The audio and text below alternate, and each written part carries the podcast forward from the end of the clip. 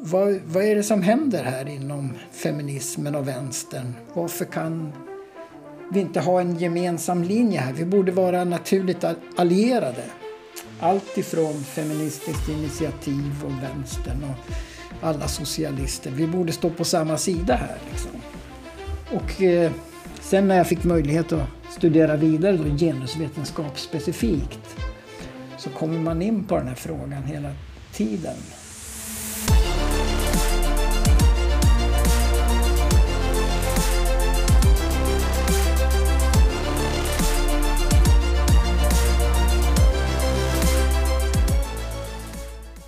Välkommen till sjunde avsnittet av Förändra Podcast. Jag heter Egil Karlov eh, och i det här avsnittet så ska det handla om vetenskap och mer specifikt om vetenskapsfilosofi kopplat till samhällsförändring.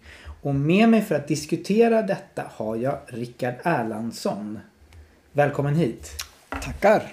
Och du är då doktor i medicinsk vetenskap och du har hållit på och jobbat med DNA i många herrans år.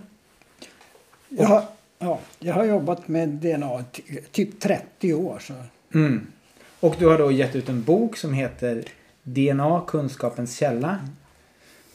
Som då förklarar hur, hur vi ska tolka de vetenskapliga resultaten kan man väl säga.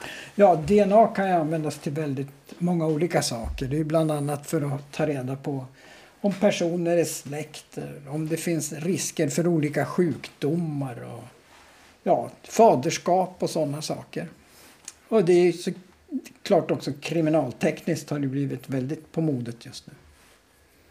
Ja, men nu på, på sista tiden då så har du då lite grann bytt eh, eh, fakultet inom akademin eller vad säger, och börjat plugga genusvetenskap då istället. Och gjort, skrivit en uppsats som handlar då om hur just man kan säga att naturvetenskapen används eh, lite som ett slagträ emot genusvetenskapen kan man säga. Ja, precis. Jag har tittat på ett par böcker då som kom ut. Det var en bok 2020 som är skriven av Ivar Arpi och Anna-Karin Wyndhamn. Eh, Arpi är en känd högerskribent och Wyndhamn hon är då professor eller docent på, i, i Göteborg eh, på universitetet och eh, så är det en bok av Kajsa Ekis Ekman då, som heter Om könets existens som kom förra året. Ja. Och, och, och jag vill säga det också att förutom att du då har det här bakom dig då. Dels det naturvetenskapliga och det här genusvetenskapen nu då, så har du ju också så mycket politiskt engagemang eh, som socialist, eh, aktivist sen, sen 70-talet. Så att eh, ja, du har liksom väldigt, väldigt mycket du på din palett kan man ju säga. Och eh, så ska vi försöka liksom jag, jag känner lite grann så här till att börja med så känner jag att jag skulle vilja som ge någon slags bakgrund kring varför det här är ett ämne som är intressant att diskutera i den här podden. Som just handlar om att förändra världen. Och, och då skulle jag bara vilja så här, så här jag, jag, tänker så här spontant så tänker jag att många människor har en bild av att å ena sidan har vi vetenskap som handlar om så här kalla fakta. Eh, det är liksom väldigt akademiskt, det är väldigt torrt. Är det så här, är det inte så? Eh, och, och, på något sätt håller på med kanske ganska abstrakta saker som inte har så mycket kanske alltid med eh, ja, inte, inte, eh, det är klart att det, alltid, det har mycket med praktik att göra men inte alltid. Då. Å andra sidan, om man säger att det är den ena sfären så har vi å andra sidan den politiska sfären som handlar om att tycka, att vilja, eh, etik och sådana saker. Liksom. Och, och, jag tänker att utifrån den här podden då att den handlar om att så här, hur ska vi förändra världen? Då tänker jag att det är ett problem om vi tänker oss, om vi utgår ifrån att det här är två världar som inte möts. Utan jag tänker att jättecentralt i frågan om hur vi förändrar världen är att vi måste de här två sidorna måste mötas. Liksom.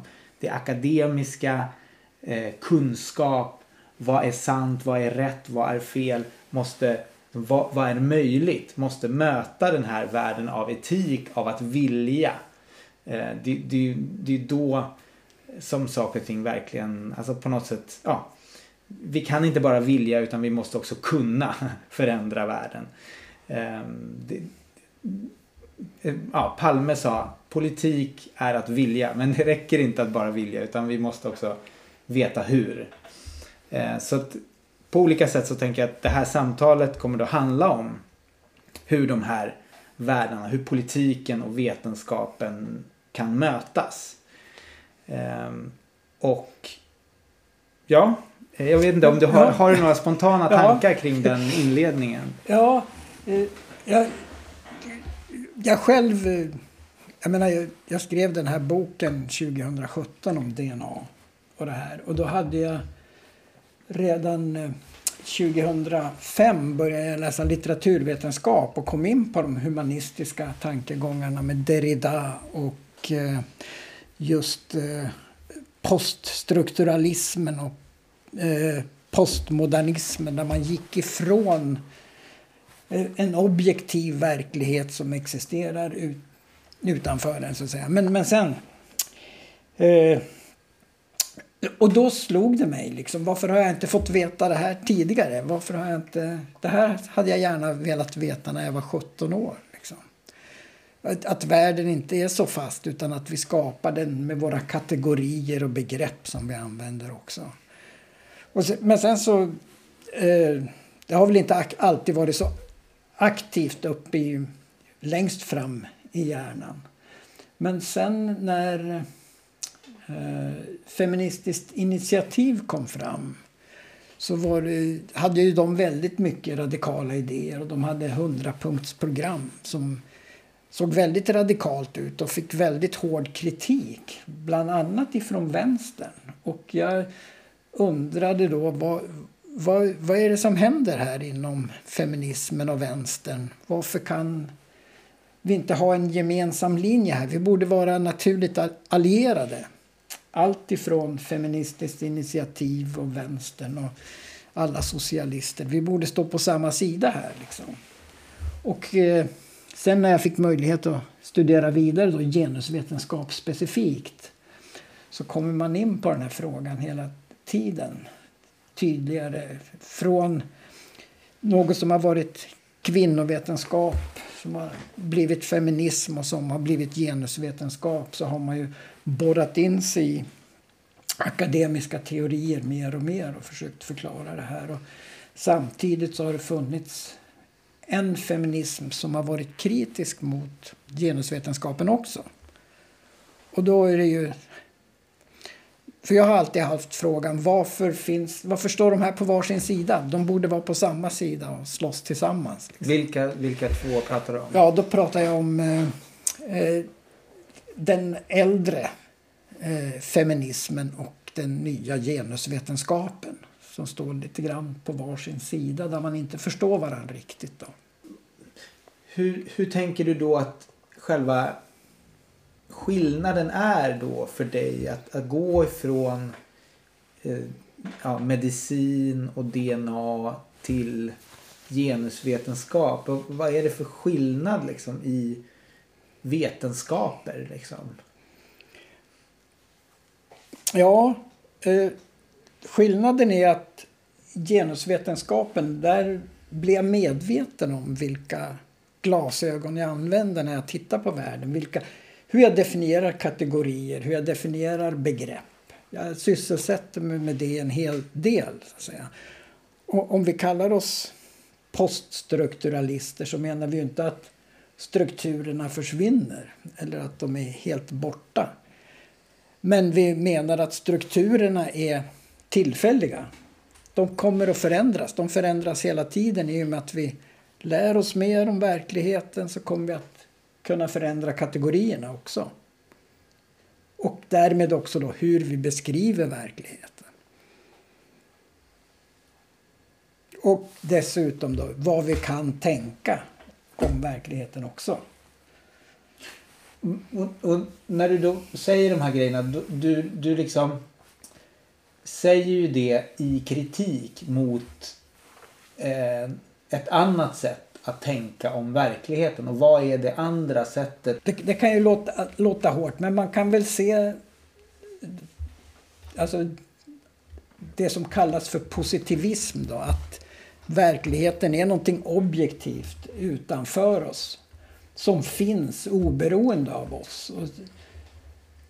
Men vi, vi kommer ju inte att kunna prata om det eller diskutera det utan att vi skapar begrepp för den här omgivningen. Om vi, om vi pratar om djur och växter så är det en typ av begrepp.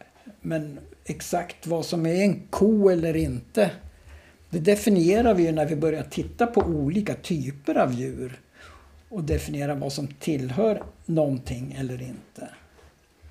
Och de här sakerna är ju inte självklara. Att vi delar upp olika sorters granar. Man, kan ju betrakta alla utav släktet gran som gran.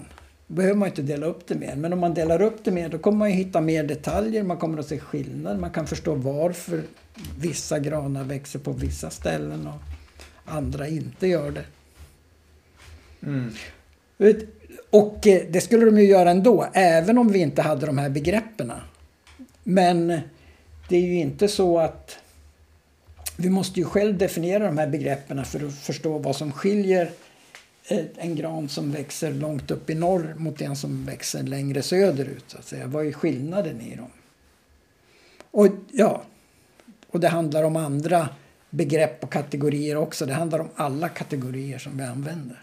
Jag, jag tänker att man ska akta sig här då för att göra en, en skiljelinje mellan alltså, humaniora och naturvetenskap. Att liksom naturvetenskapen per definition skulle vara positivistisk. Eller hur? Det behöver inte vara så. Nej, nej för att... För, och, och jag, alltså, jag, jag tycker det här är jätteintressant och jätteviktigt men också väldigt svårt. Och ofta så blir det det här att man slänger sig idag, tycker jag, med alltså, vetenskap som någonting... Alltså, alltså folk som, som inte har så mycket koll på vad vetenskap är. Som inte själv är på något sätt håller på med det. För jag, för jag tänker att vetenskaplig metod oavsett om du håller på med DNA eller om du håller på att analysera diskurser handlar ju just om att du måste placera dig i ett sammanhang. Du måste definiera. När du undersöker DNA tänker jag, då är det inte så här DNA i största allmänhet. Liksom, utan det är alltid så här, DNA i relation till vad då? Den här delen av DNA i den här studien. Alltså, alltså vetenskap handlar om att, om att verkligen begränsa och begränsa och begränsa. Att du just, du säger inte någonting generellt om naturen i sig är, DNA i sig är si och så. Och, och, och, och liksom just ofta så blir det just att naturen hålls fram som någonting eh, som bara så här bevisar någonting. Som så att säga, det är självklart är det så här. Här ser ni ju, naturen är sån här. Eh, och därför så kan vi inte göra på det eller det sättet. Och så används naturen eller på det här väldigt positivistiska sättet då liksom.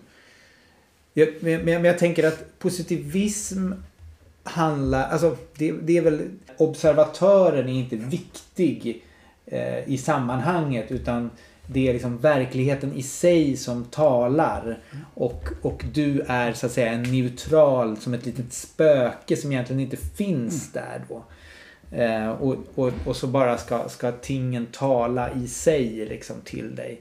Och det som hänt liksom inom Ja, det hände ju egentligen på, på liksom 70-talet, 60-70-talet just där man började kritisera väldigt mycket eh, vetenskapen. Att vetenskapen måste bli förstå sin egen roll. Ja, men mm. Vi sitter här, eh, vi tillhör en speciell klass och vi, vi, vi har de här rockarna på oss, vi har de här rummen och allt möjligt spelar roll. Att vi väljer de här frågorna.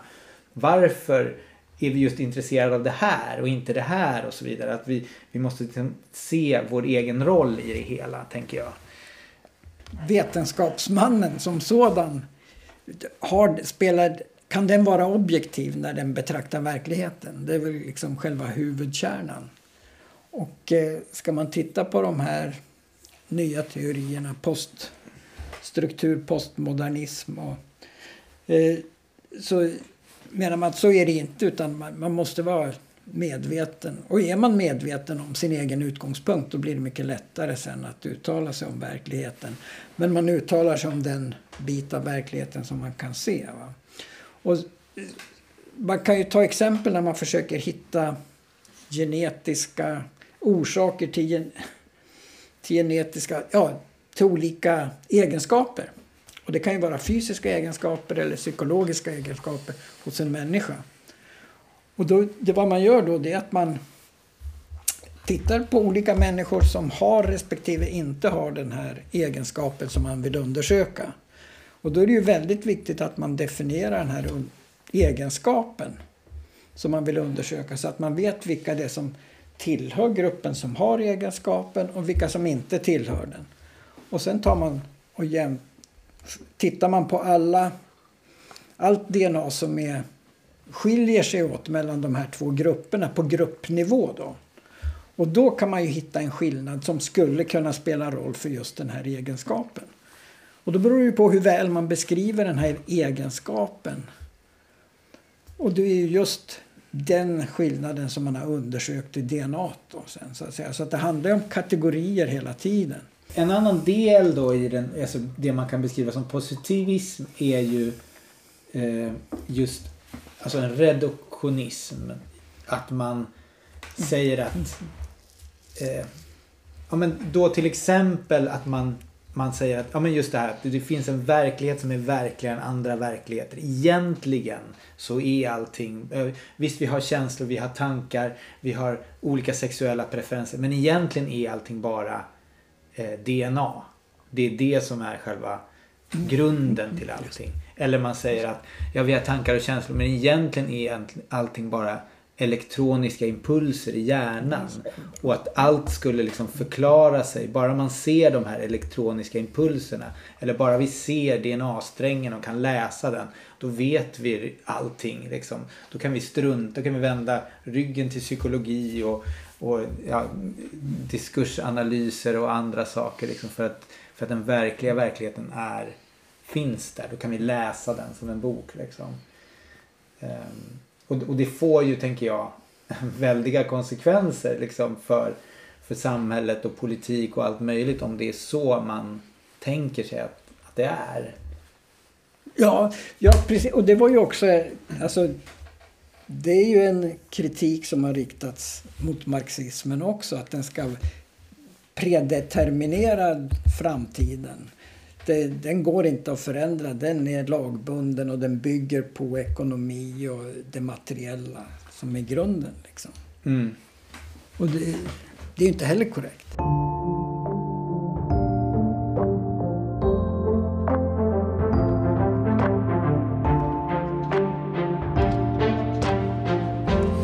Men om, du, om vi då går vidare till eh, din uppsats nu då.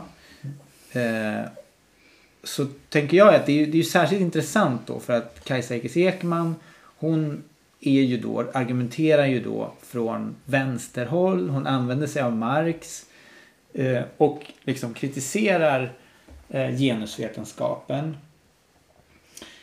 Eh, och, ja, men det, och använder sig just av den här typen av vetenskapliga argument då. Eh, kan, kan du liksom utveckla lite mer kring, kring det? Hur, hur, du, hur du ser liksom att hon, hon... Ja, Kajsa Ekis Ekman, hennes utgångspunkt i boken om könets existens, och hon har ju skrivit den för att hon ser en förändring av synen på kön.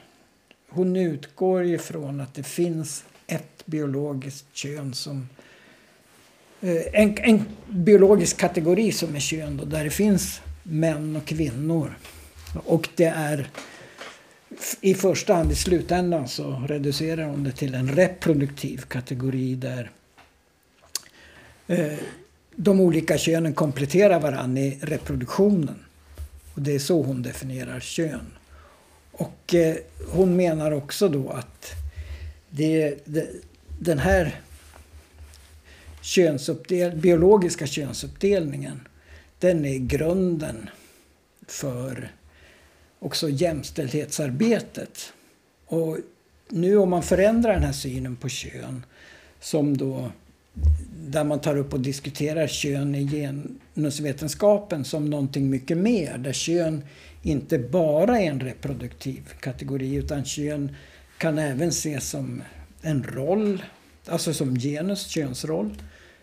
Ett samhälleligt kön. Eh, och det kan också vara identitet, en könsidentitet. Där det kan vara, man kan, pratar idag om tri, cis och trans och man kan vara binär eller in, inte vilja ha någon könsbeteckning överhuvudtaget.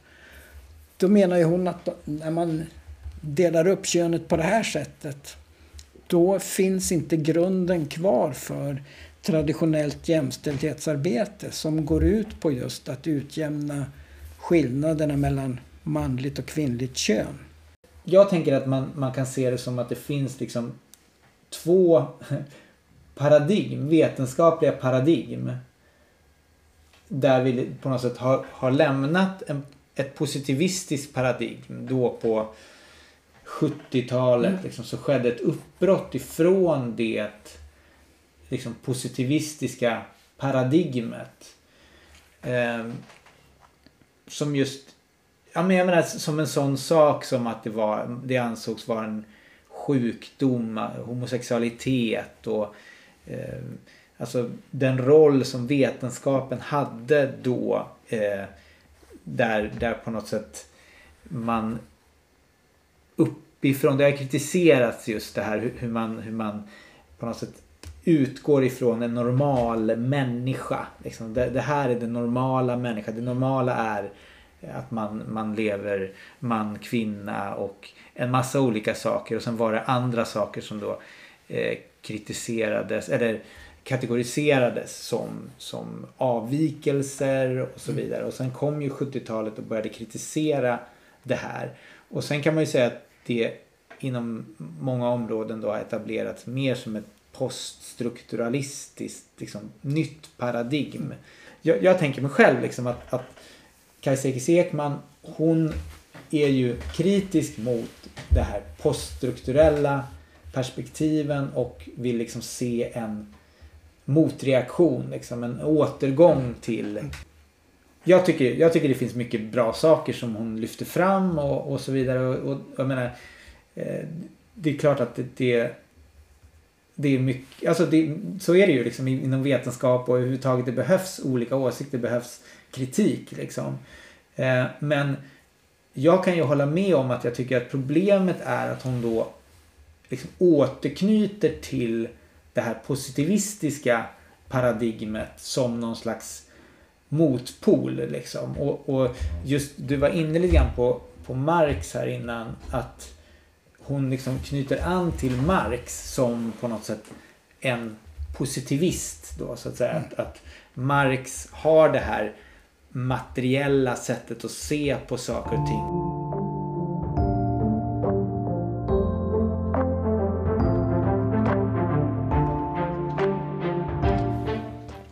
inom genusvetenskapen så menar man ju att könet behöver inte vara en typ utav... Den, könet kan slicas upp efter olika axlar, olika aspekter av kön. Då. Där, vi har, där vi kan prata om identitet, vi kan prata om könsroll, vi kan prata om reproduktiv, eh, biologiskt kön. Eh, men, och dessutom då så kan vi prata om andra eh, hierarkiska strukturer inom kapitalismen. Då, när, vi, när vi pratar om till exempel etnicitet och härkomst och om, om man är arbetare eller inte. Och det, det är de här... När, när man pratar om jämställdhet då pratar man ju om kvinnor och män i allmänhet. Men alla kvinnor utsätts ju inte för samma typ av förtryck under patriarkatet eller under kapitalismen. Utan arbetande kvinnor även av utländsk härkomst här i Sverige behandlas ju sämre än vita kvinnor. Som eh, akademiker till exempel då, som får sina hem städade utav eh, utländska kvinnor. Mm. Så att det, det, är ju och det är ett strukturellt problem som man kan se om man tar ett genusperspektiv. Och intersektionellt perspektiv. Ja, ett intersektionellt perspektiv. Precis. Eh, och, ja, ett poststrukturellt. Att, att man lyfter upp och plockar isär. Man dekonstruerar verkligheten så att man plockar sönder den i alla små bitar och kan se alla detaljer. Liksom. Och det är det någonting som saknas i Ekis Ekmans eh, analys av verkligheten och synen på kön. Även om köns, synen på kön har förändrats genom årtusendena så är ju ändå, menar Ekman, att den syn som vi har på kön idag det är den som är den slutgiltiga, det är den som är den korrekta. Jag, jag, jag, vet inte, jag, jag håller inte riktigt med i hur du tolkar Ekman här då. Men alltså, jag tänker mig att, att det hon gör är ju att hon lyfter fram vikten av att också prata om biologiskt eh, kön. I till exempel om man säger eh, när, när brott begått, begås. Så, så om, om, om, då, om då tidningar och eh, ja, polisrapporter och så vidare då utgår ifrån att vad vi själva så att säga definierar vårt kön. Att det biologiska könet som vi, vi är liksom födda med är, är liksom inte intressant. Jag, jag tänker att det finns en konflikt där mellan olika eh, Alltså det, det, det finns eh, eh, rättmätiga liksom, krav från två håll. Liksom. Absolut så, så, så, så har du liksom eh, är det viktigt att du får definiera ditt kön själv. Samtidigt som det också är viktigt att kvinnor eh, fredas från, från liksom, det, det, det, finns ju så att säga en tradition av eh, separatism och, och det, det, finns ju ett behov av att, av att liksom lyfta fram just vad eh, män som liksom biologisk kategori gör mot kvinnor som biologisk kategori. Liksom. Så att det är viktigt att kunna liksom använda båda de här sätten. Att både prata, referera till män som någonting, eller kön som någonting man kan definiera sig som. Men också någonting som man, som man har så att säga köns, manliga och kvinnliga könsorgan. Liksom. Uh, Jo, fast eh, könsidentiteten sitter ju ändå inte i könsorganen. Och eh, om man pratar om en transkvinna som har eh, tidigare haft en, trans, en identi, transidentitet, alltså har en biologisk man som eh, anser sig då ha eh, fått sitt egentliga kön, sin egentliga identitet bekräftad som transkvinna och som, som kvinna. Eh, då, eh, då är det en kvinna som kategori, så att säga. Men sen... Eh, man bör nog komplicera det här lite mer för att det handlar ju inte då bara om eh, cis och trans. Eh, och här är det ju, man vill ju ha om man bara vill kunna sätta etiketter av någon anledning för, för, att det får någon praktisk betydelse, kanske juridiskt eller sportsligt eller i idrottsliga sammanhang. Då kanske man behöver fler etiketter. Där det kan behövas dels biologisk och det kan behövas en identitetsetikett också. Och eh, så kanske det finns en juridisk som en tredje som inte heller behöver vara samma som någon av de här. Och sen behöver den inte vara binär heller, de här etiketterna. Utan de kan ju också vara mer flytande, att den är icke-binär. Eller att man säger sig stå mitt emellan. Eller att man är okönad. Det är också en, kan ju också vara en identitet. Så att säga. Det, det lägger ju väldigt mycket vikt vid vad jag själv definierar mig som.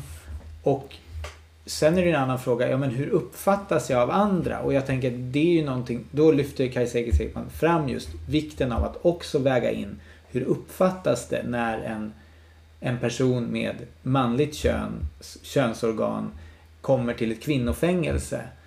Eh, till exempel. Ja, eh, ja och, och det, det där blir ju... Det, det, är klart att det kan bli skrämmande. Framförallt alltså, Men det är ju enstaka exempel. Alltså, och jag menar i de, de fallen där det har eh, missbrukats måste ju naturligtvis eh, eh påtalas. Men det behöver ju inte vara missbruk heller om det är en verklig en person som verkligen har fått sin kvinnliga identitet bekräftad.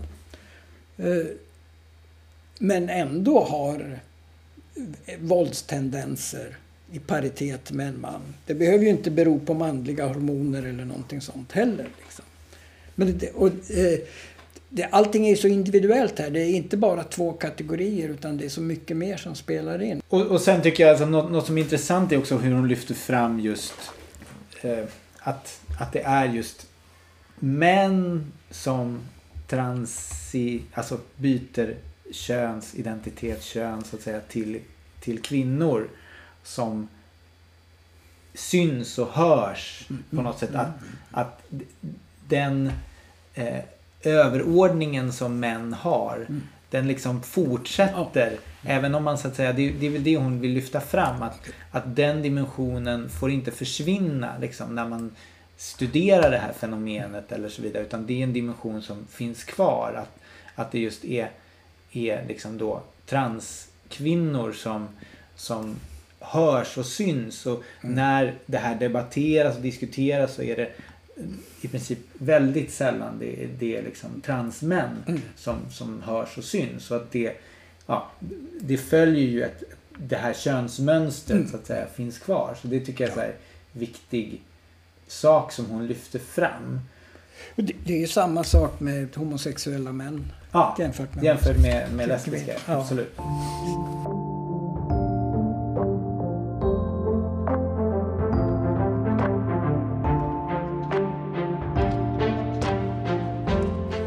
Hur, tänker du kring liksom Marx i, i relation till detta? Liksom, hur, hur skulle du placera liksom Marx sätt att närma sig vetenskap och verklighet och sanning och såna grejer i relation till? Mm. Marx var ju, han var ju top of the line på sin tid, absolut. Och jag menar, det är fortfarande många av de teorier, alltså, och framförallt den dialektiska materialismen när man använder den och ser jag skulle vilja säga det så, Jag skulle beteckna det som ett specialfall utav poststrukturalism. Liksom. Men det förutsätter att man vet vilka glasögon man använder när man studerar verkligheten. och Att man definierar dem, så att säga. Så att man inte, man, så att man inte tror att man dissekerar ett dött djur och bara plockar fram. Utan det är ju samtidigt så... När man hittar något nytt så formulerar man ju vad det är man ser. De nya sakerna man upptäcker. Liksom de nya krafterna som rör sig i samhället. Liksom. När Marx tittar på hur profiten eh, hur profitkvoten faller och varför. Liksom. Så dissekerar ju. Han, han plockar ju fram bitarna verkligen. Eh, så, som pekar på, och så, som pekar på den här tendensen till, till fall för profitkvoten på den tiden när han analyserade det. Så länge man vet att det är en bild utav verkligheten som skapas med den, de glasögon som man har så att säga. Och inte tror att det alltid kommer att vara så. Utan de här kategorierna kommer ju att förändras. Jag menar idag ser det inte ut som det gjorde då. Ja, men jag tänker en viktig sak med Marx tänker jag är att just se idéer inom ramen eller som en del av det samhälle som vi befinner oss i. Liksom att vi, vi tänker och vi känner och vi resonerar inom ramen för liksom, vår position i historien, Mm. vår liksom sociala alltså klasstillhörighet och sådana saker. Att vi måste liksom tänka in det när vi då resonerar kring idéer. Och jag tycker ju, alltså många vill ju gärna lyfta fram Marx som väldigt alltså positivistisk sådär. Men jag, jag tycker ju att, alltså sen är, det, sen är det alltid så här, det är inte så viktigt det där Alltså det blir en lite larvig diskussion kring alltså vad menade Marx egentligen. Det är inte egentligen det som är det viktiga utan vad är sant? Liksom, det är det man vill komma fram till. Sen, sen tycker jag att Marx hade rätt och jag gör min tolkning av Marx. Men, och, och jag ser det ju som att Marx är, positionerar sig väldigt tydligt emot positivism. Men efter Marx så blir det ju en enormt uppsväng av positivistiska idéer som liksom verkligen har präglat samhället så att, så att Marx har ju verkligen tolkats jättemycket inom ramen för ett positivistiskt liksom, sätt att tänka. Och menar du att dialektisk materialism inte skulle vara positivistisk i någon mening? Ja, Okej. det menar jag. Men, du menar inte det? Eller du? Ja, jag är osäker. Du är osäker? Jag, ja, jag, jag har nog tolkat den som positivistisk. Ja. Att för Marx kategorier, i och för sig så utvecklar ju Marx kategorier flera stycken. Liksom. Det är inte så att han, han utvecklar ju, alltså kategorierna faller ju inte ner från himlen och det är nog även klart för Marx så att säga. Eh, men jag har ju, ser ju honom som positiv, framförallt när det gäller, om man tittar på Engels också och eh, om man tittar på familjen Mm privategendomens ursprung och de här bitarna. Där är det ju... Det skulle jag säga som väldigt positivistiskt. Mm. För, alltså, jag, jag, tänker vi kan kanske återkomma till det. Om, jag, ja, om jag bara får ja, ja. dra den här Ja, historiegrejen. Mm. Att, att vi, vi hade ju naturvetenskapens eh, stora, Mm. på något sätt ärofulla period sammanföll liksom mycket med då liksom efterkrigstiden. Där staten hade en jättestark roll. Eh, liksom samarbete mellan stat och fackföreningar, näringsliv. Och där på något sätt vetenskapen kliver fram just som det här liksom objektiva nu, är det, nu står vi över klasser och motsättningar och alltihopa. Vi, det, det, det intressanta är inte liksom eh, om, alltså maktanalyser utan det, det handlar om vad som är rätt. Vad är bra för människor? Hur mycket, hur många fönster behöver en lägenhet? Eller hur, hur, hur, hur bygger man, ja, men hur, hur bygger man sanitärt? Vilken är den bästa kosthållningen? Hur, hur, hur, hur ska man ja, planera? Alltså det är väldigt mycket just en idé om hur eh, vetenskapen ska liksom sättas främst och så ska vi liksom bygga en, en, en, en, eh, ja, ett samhälle på den grunden. Och sen kommer ju 70 60-70-talet som är ett stort uppror emot det. När man liksom verkligen inser och, först- och på något sätt revolterar mot eh, klassamhället som har bestått och mot liksom, det förtryck som är inbyggt i det här sättet som vetenskapen har fungerat. Men det är bara det att, alltså, och där tänker jag att, att det post, alltså Foucault och Derrida och så vidare liksom Alltså de knyter ju liksom tillbaks till liksom socialistiska idéer och till Marx och så vidare. Bara det att sen så fick ju inte det upproret fortsätta utan vi fick istället ett, en ny så här, nyliberala maktordningen. Och där tycker jag ju att d- poststrukturalismen har eh, fått en roll en liksom, i, en, i den nyliberala maktordningen. Liksom.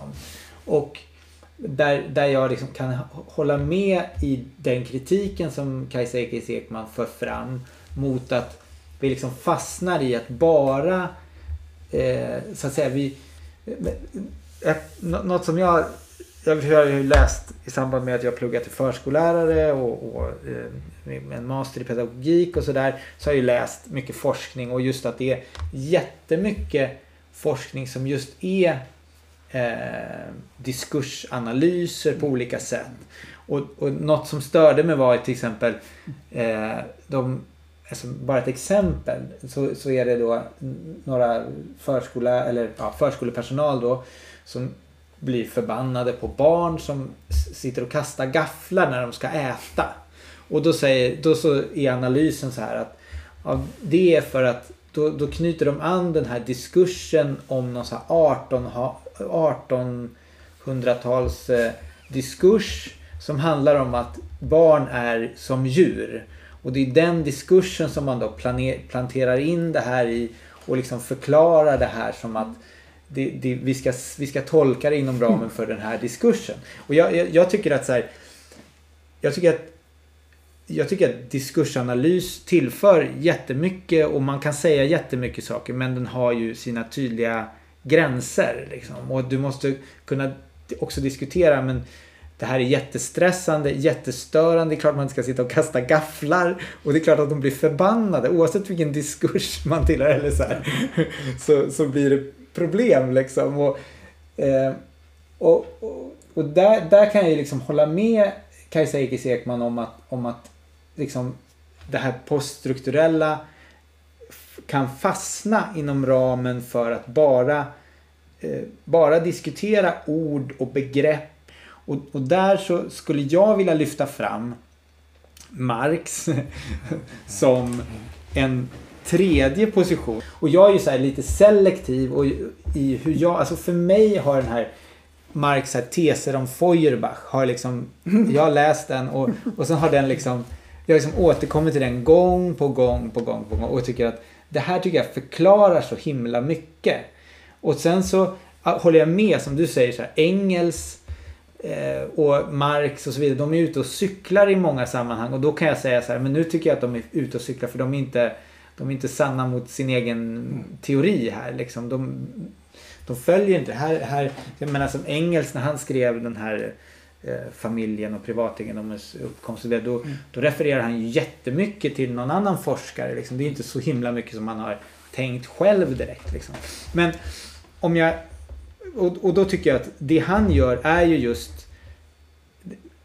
Det är ju just det här att han kritiserar all hittillsvarande filosofi säger han då. Liksom. Att å ena sidan har vi materialisterna och å andra sidan har vi eh, idealisterna. De som, och, och, jag tycker att man kan dra en parallell här. Liksom. Positivismen och poststrukturalismen å ena sidan. Liksom. Den ena pratar om ord och begrepp och, och, och eh, identiteter och så vidare. Och de andra pratar om verkligheten som, som på något sätt ting som bord, som stolar, som eh, atomer, som, som DNA eller vad det nu är. Liksom.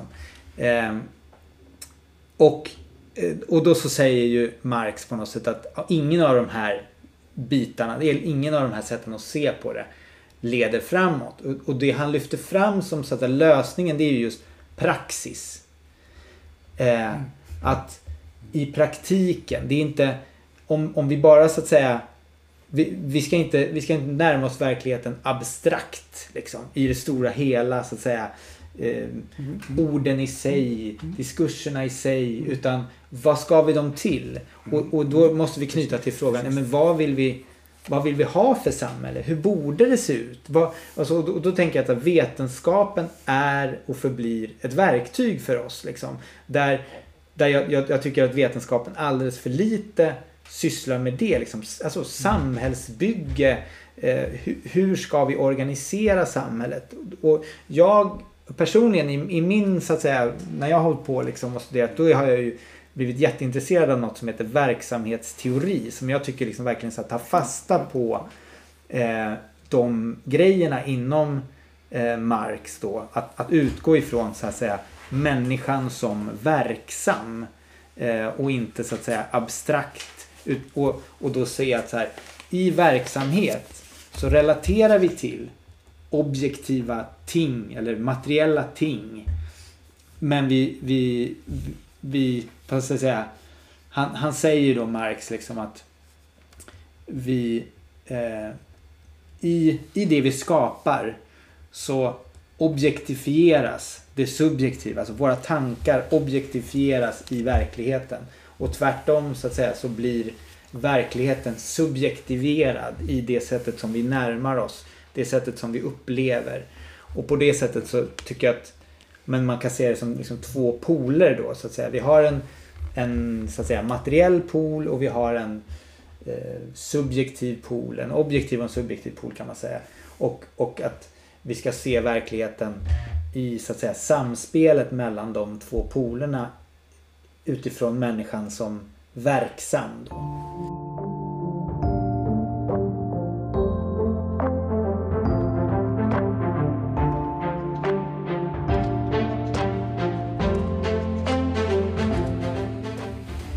Nu, kan vi komma in på lite detaljer där. För det jag gjorde i min uppsats här, det var att jämföra två böcker. Och det är ju just Arpi Wyndhams Genusdoktrinen och Ekmans Om könets existens. Och de behandlar ju en diskurs där man ser genusvetenskapen som ett hot mot samhället och samhällets institutioner generellt sett. Så att säga. Den diskursen artikuleras i båda de här böckerna. Men börjar vi analysera, går vi in på detaljerna och tittar på de här, vad säger jag, de begrepp och tecken som används när de beskriver den här diskursen i de båda böckerna. Så de pratar till exempel om Eh, just att eh, verkligheten är objektiv och det finns en sann sanna fakta som är objektiva och det är grunden i båda de här böckerna. Det finns en sån här verklighet och det är det de utgår ifrån. Och sen när de tittar på genusvetenskapen så accepterar de inte, alltså accepteras inom genusvetenskapen inte objektiva sanna fakta utan den är socialt konstruerad, socialkonstruktivistisk säger man ju. Och det är ju det, är ju det vi menar när vi säger att eh, man måste ta hänsyn till hur man tittar på världen, vilka kategorier man använder och hur man gör det så att säga. Och det gör ju, i båda de här böckerna säger ju att eh, genusvetenskapen är socialkonstruktivistisk och den är då inte heller en sann vetenskap eftersom den inte håller sig till fakta som de menar att en vetenskap bör göra. Och då kommer man även in på synen på kön. Där båda två menar att könet är biologiskt och det är, det är det som är kön så att säga. Och där stannar eh, Arpi Wyndham i sin diskussion så att säga. Och även om Arpi Wyndham och Ekman också i sin bok, båda två, i båda böckerna så hävdar de ju att den här det som har gett den här nya genusvetenskapen, den här rollen i samhället, det är en vänster i, i, som har sett till så att genusvetenskapen har fått den här spridningen i samhället som vi har idag. Men om vi då tittar på de här två diskurserna, eller diskursen, så artikuleras den annorlunda i de här två böckerna. I Arpi Wyndham där stannar de vid att den vetenskapliga sanningen ändå är ett biologiskt kön så att säga. Och det är det som i grunden för samhället och jämställdhetsarbetet. Men Kajsa Ekis Ekman hon säger att det är inte hela vänstern som stödjer den här nya diskursen. Utan det finns, pågår en diskussion inom vänstern. Och här ser vi en spricka i diskursen hos Ekis Ekman på den feministiska sidan så att säga. Men Arpi Wyndham, de har redan, deras diskurs är förankrad i en europeisk tradition från åtminstone 10-20 år tillbaka där man har en antigenusdiskurs som man har drivit en längre tid. Liksom. Jag menar, och, och jag tycker det är, det är så viktigt här, tänker jag, är ju också hur vi idag ser en spricka inom högern. Eh, som, som jag tycker visas i det här att, att du har en, en eh, du, du har på något sätt en nyliberal höger som till stora delar har anammat eh, alltså mm. poststrukturalistiska idéer. Och jag tänker att vi, vi har ju liksom en, en lång period då samhället inte har kunnat eh, eh, genomföra några vidare liksom, reformer. Liksom, omfördela resurser utan tvärtom har vi haft en omfördelning från eh, fattiga till, till rika. Och där har ju liksom post, alltså där tänker jag att, alltså, att det här poststrukturella kan spela en roll som just så att säga som mer så avmaterialiserar verkligheten på ett sätt då. Och att man har just kunnat genomföra massa olika reformer som eh, som, som just handlar om rättigheter. Mm. Det, det, kan låta som att jag tycker att allt av det här är skit, men det tycker jag inte. Jag, jag tycker att det, det, som, det är ju människor som har krigat för det här, som har slåss för att bli respekterade för dem de är. Mm. Eh, och, och det är superviktigt att vi erkänner det. Och jag, jag, jag håller med dig helt att det är superviktigt för vänstern att vi kan diskutera de här frågorna och enas. Liksom. Eh, att liksom transpersoner, feminister, arbetare, svarta, vita så att säga. Att vi behöver kunna, kunna diskutera det här och, och vi behöver liksom formera allianser liksom, för att kunna förändra eh, samhället. Och jag jobbar ju inom, inom förskolan då. Och, och för oss så är det ganska så levande just det här att vi hela tiden ska titta på oss själva. Vad är vi bärare av för kulturella föreställningar? På förskolan så Tidigare så var det så här när man, när man skickar ut formulär så är det så här. Ah, vad, är, vad är mammans namn? Vad är pappans mm, namn? Mm. Och nu är det liksom vårdnadshavare 1 och vårdnadshavare 2. Mm, mm, Absolut, liksom, så, såklart. Liksom. Det, det, och det är viktigt att tänka på det. Och det är någonting som vi diskuterar. Men det är också så här att det, det har lett till, för oss har det lett till att vi får mer och mer pappersarbete. Mm vi, vi, på, på, på, samma personal eller på mindre så, så läggs allt det här på oss. Att vi ska sitta och analysera oss själva.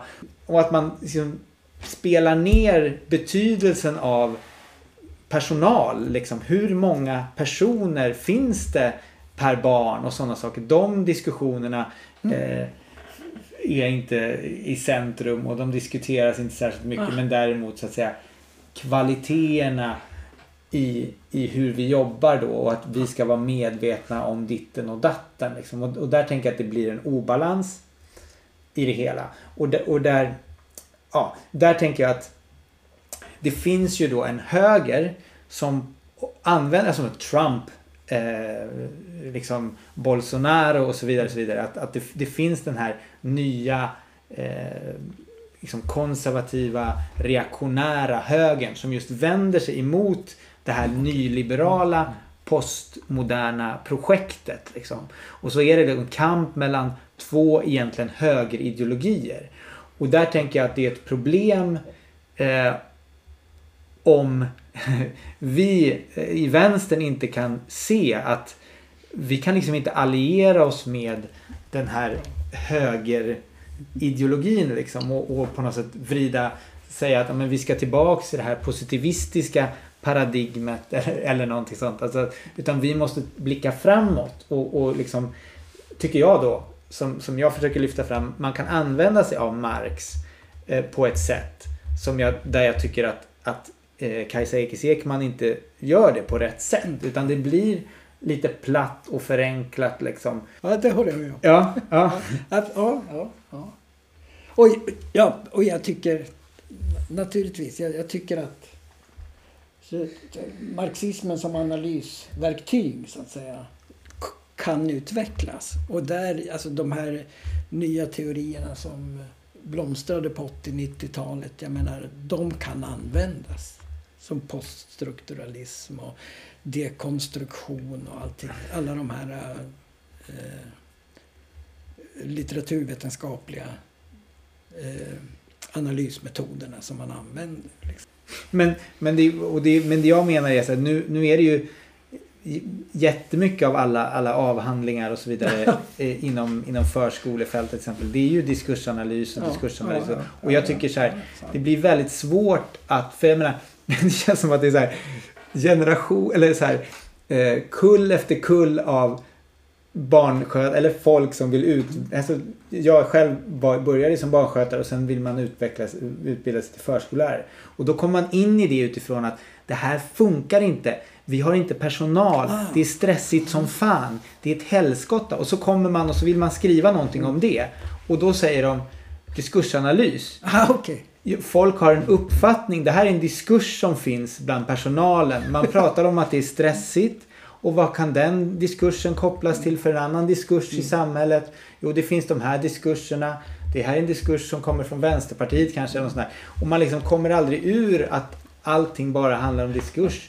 Och, och, och, och, och där, då tycker jag så här att ja, det behövs studier som mer så här observerar vad, vad händer i, i en barngrupp när det är liksom när personalen är stressad och, och, och, och det är liksom vad, vad, gör barnen? Alltså observerandet av, av, av verksamheten och andra liksom ramverk för att förstå saker och ting är, tänker jag är, ja, men, förekommer väldigt lite. Ja. Men det i sig är ju en intressant analys. Mm, ja, ja. Absolut, och det skulle kunna kallas en diskursanalys. ja. Absolut. Ja. Och jag menar, då, och då skulle man, man skulle ju kunna hitta vad är liksom, och, och, om det nu problemen som uppstår, bristen på personal liksom. Var, var ligger den liksom? Hur, hur tittar vi på personal?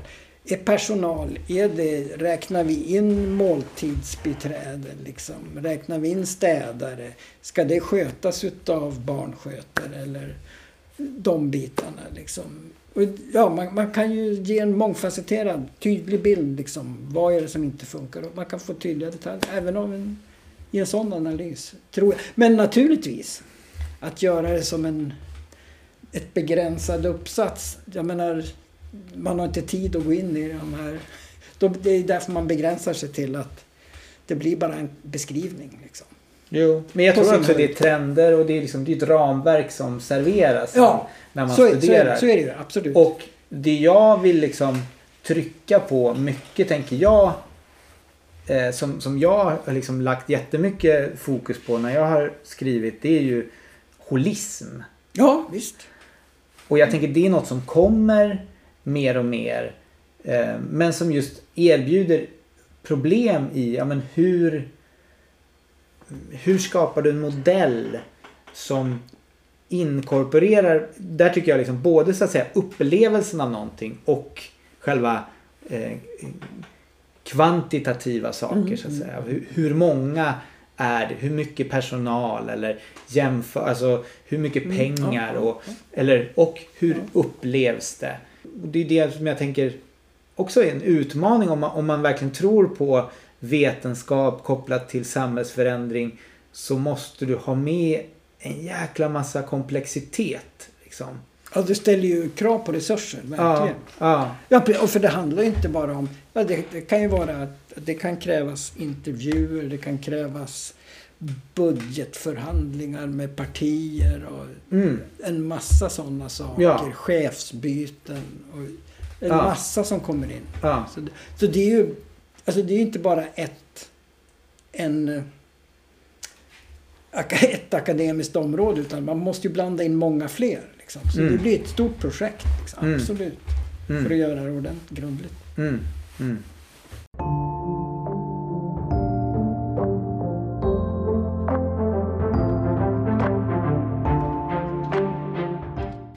Just det här hur Kajsa Ekis Ekman resonerar om kön. Det är just det här marxistiska. Hur ser man på kön utifrån ett marxistiskt perspektiv? Mm. Okay. Så tänker jag att något som är centralt är just den här distinktionen mellan produktion och reproduktion. Om man då ska liksom gå till så grundläggande marxistisk analys av varför kvinnor är underordnade. Och att det just handlar om att alltså kapitalismen, kapitalismen, kapitalisterna gör mynt av det produktiva arbetet som man gör, lönearbetet i en, på ett kontor eller i en fabrik eller vad det nu är. Eh, och sen privatis eller, ja, privatiserar man. Det är var och ens ensak så att säga. Det, Marx skriver någonstans att man kan lugnt lämna frågan om människors överlevnad till mm, var och en. Eh, och, och där innebär ju det då att barnafödande, att ta hand om barn, omsorg, omvårdnad, att sköta hemmet, laga mat och ma massa sådana saker eh, har ju då varit någonting som har varit kvinnors ansvar då tilldelats. Och där kan man ju säga att mycket kan ju ändras i det i och med att eh, ja, vi blir mer jämlika. Männen blir bättre på att se värdet av att Eh, ja, ta hand om hemmet, städa, laga mat, eh, ta hand om barn och så vidare. Men själva barnafödandet är ju så att säga en biologisk faktor då som, som man då säger men jag menar det är ju inte det är inte biologiska barnafödandet i sig utan i relation till ett visst ekonomiskt system. Under kapitalismen som fungerar utifrån den här, de här egendomsförhållandena och så vidare så innebär ju det att ja, barnafödandet, att, att, att amma och så vidare är ju någonting som då är knutet till kroppens biologiska funktion och som då skiljer på, det spelar ingen roll hur man identifierar sig. Det, det är inte mm. det som är det intressanta i det här fallet utan det är ju huruvida du, du föder barn eh, och, och, och liksom ammar liksom. Ja. Men jag tänker att det knyter ju till, alltså det tänker jag är vad Kajsa Ekis Ekman trycker på när hon lyfter fram liksom, jag, jag, tänker att hon menar inte att så här egentligen så är det det, det liksom fysiska, biologiska könet som är det viktiga. Men i relation till det, det samhälle vi lever i. Det är ju inte så att säga fri, alltså jag tänker, hon pratar inte frikopplat från samhället utan hon pratar just eh, biologi i relation till det samhälle vi lever i idag och där just identiteten eh, som du har okay. inte på det sättet spelar roll i ja. hur, hur liksom, hierarkin, ja. förtrycksordningen fungerar. Men sen, alltså, ja, sen, okay, sen så måste okay. man... Ja. Ja, men då, ja, då är jag med. Alltså, då, då, då, förstår jag vad du, vad, vad, du menar. Det ger ju så att säga en grund, en materiell grund till alltså, kvinnoförtrycket och att man inte bara ser det som någon, så här, his, någon som något som historiskt har skapats en gång i tiden och så bara lever det kvar. Utan det är något som är inbyggt i hur kapitalismen fungerar. Hur mervärdet, hur, hur utsugningen fungerar under kapitalismen. Men mm. det, det, blir problem när då marxister säger att och därför finns inte de, alltså sen finns det en massa andra typer av förtryck. Alltså underordning är så inbyggt i hela kulturen att att det, liksom, det förklarar ju inte varför, att, varför liksom, transpersoner får spö och blir utsatta för alla möjliga typer av förakt och, och förföljelser och så vidare. Det, liksom, det förklarar ju inte det utan där behöver man ju helt enkelt lyssna på människor. Liksom.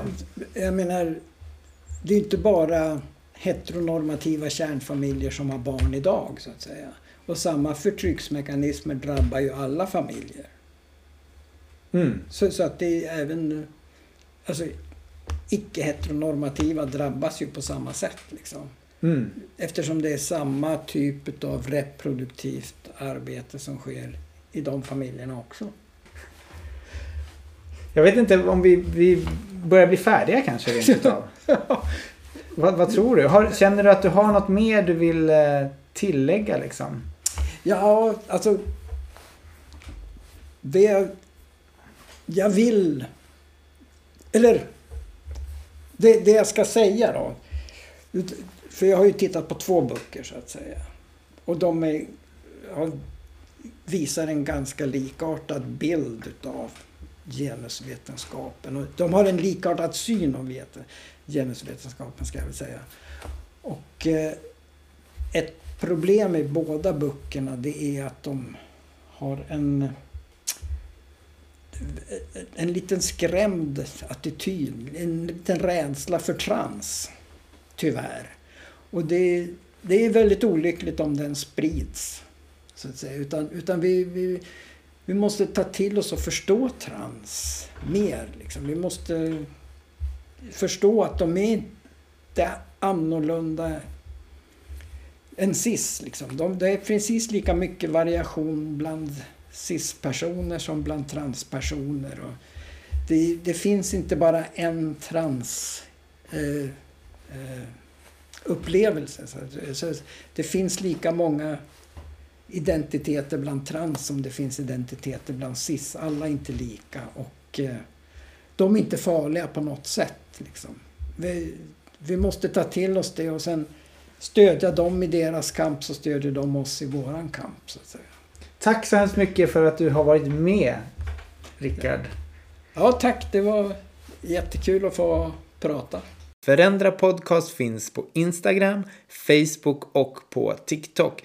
Så följ och gilla podden där och skriv gärna dina tankar kring avsnittet. Har du idéer om vad framtida program ska handla om? Kanske någon jag borde samtala med?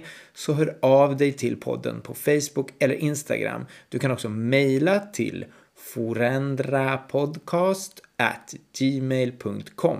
Förändra Podcast har också en hemsida forendrapodcast.wordpress.com